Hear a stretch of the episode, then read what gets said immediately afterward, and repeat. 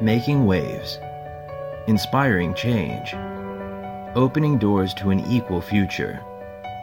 Here on the Traipsin Globe on Wheels Disability Advocacy Podcast, host Ming Canaday journeys with an array of guests through the multifaceted world of disability advocacy. Guests will share their insights and will discuss some of today's most crucial questions and topics, as well as provide perspectives into the current disability rights movement and lifestyles of people around the world. Let's make waves together in the disability movement. Enjoy the episode. Jay Ruderman, welcome to the Traipsin Global on Wheels podcast hour. Thank you.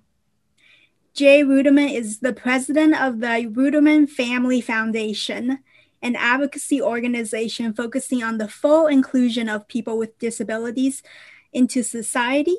Jay graduated from Brandeis University with honors and received his JD from Boston University School of Law. He lives in Boston with his wife, Shira, and their four children.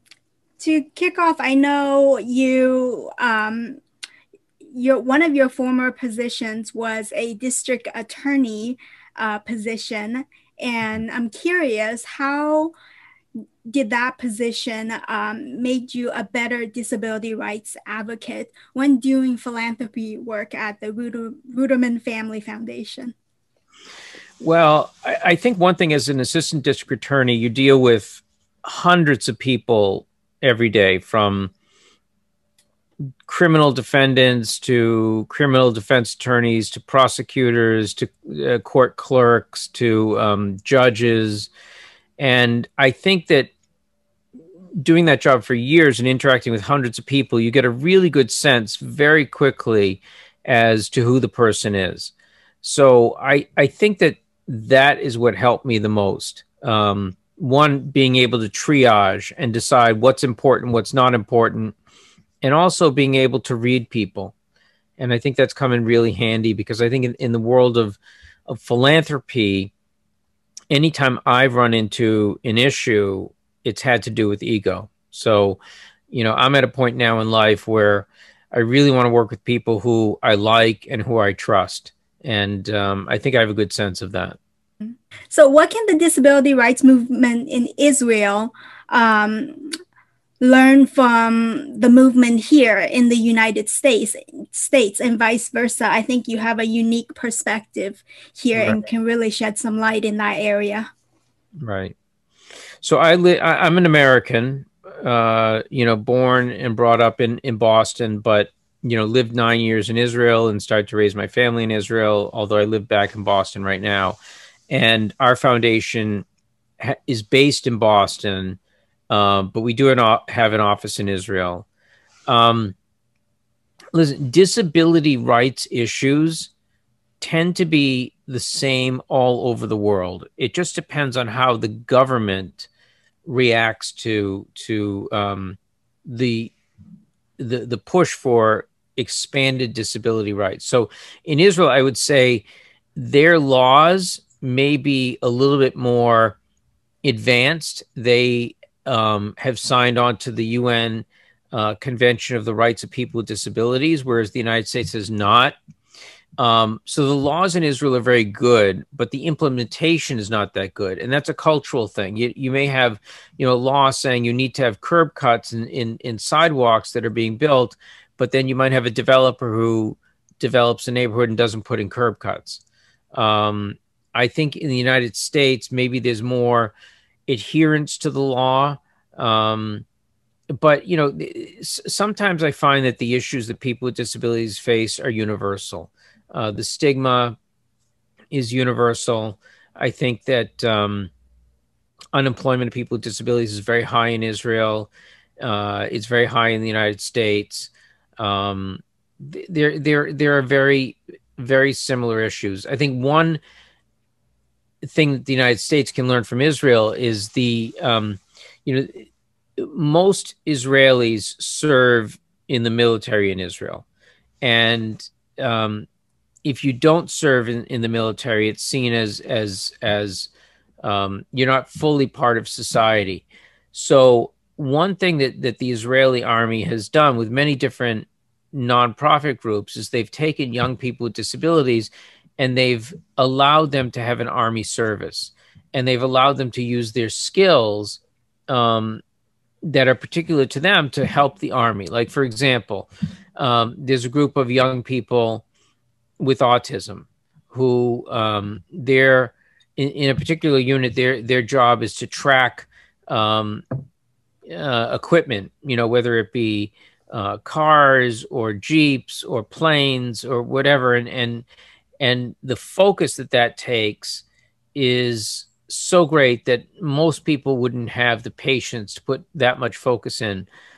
But some people in the autism community really excel at that. And, and the Israeli army has been able to take that sort of skill set and, and use it for the benefit of, of the army. Whereas in this country, I don't think you're going to find people with disabilities in, in the U.S. Army. And it's a shame because I think everyone has the ability to contribute.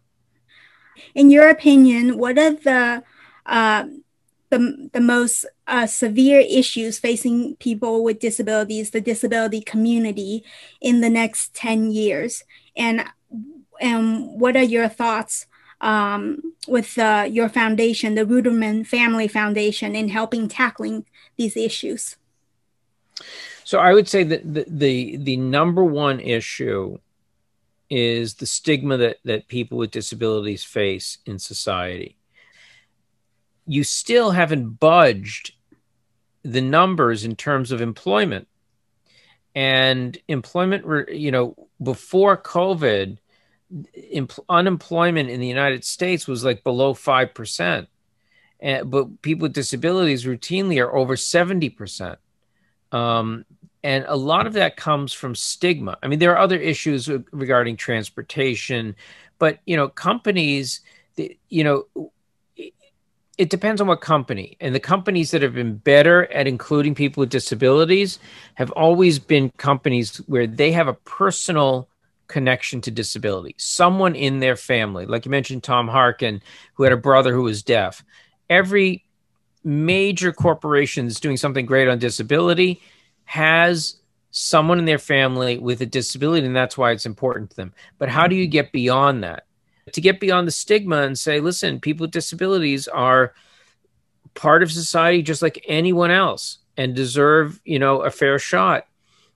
That's the challenge right now. And it's one of the reasons why we've really focused on the entertainment industry because i think that popular entertainment influences people's attitudes and will have far reaching ramifications on the inclusion of people with disabilities in almost any legislation that's out there.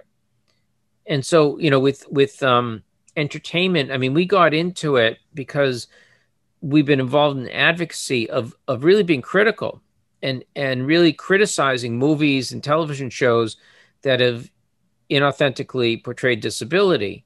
Um, and we were pushing a big boulder up the hill in in in the entertainment industry because whereas you'll no longer see let's say a caucasian uh, actor play an african american actor or an asian actor or a native american actor or hispanic actor um, or even in the lbgtq that's also you know changing where you're seeing more and more authentic representation with disability, you're still stuck in the in the mindset in Hollywood that playing a disability is great acting. And in fact, in the last 30 years, uh, half of the men that have won the Best Actor Oscar have, have won it for playing a disability. So we started to be super critical.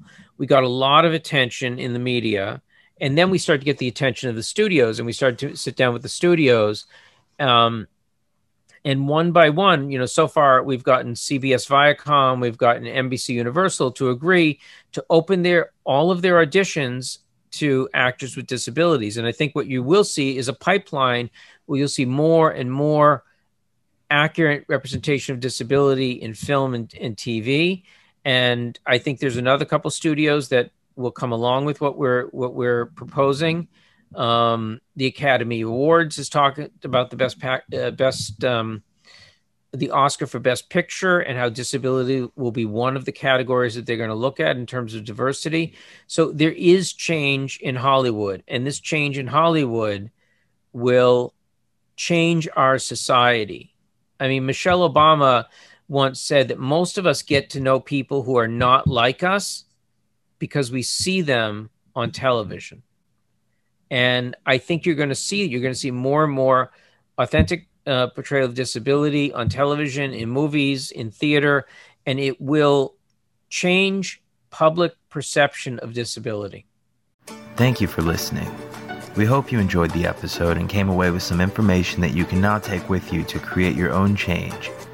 If you would like more information about Traipsin Global on Wheels, please visit traipsinglobal.wheels.com. And that's Traipsin, T R A I P S I N.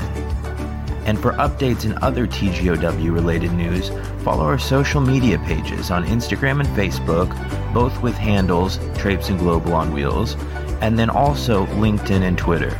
You can find the links below in the description box or on our main channel page.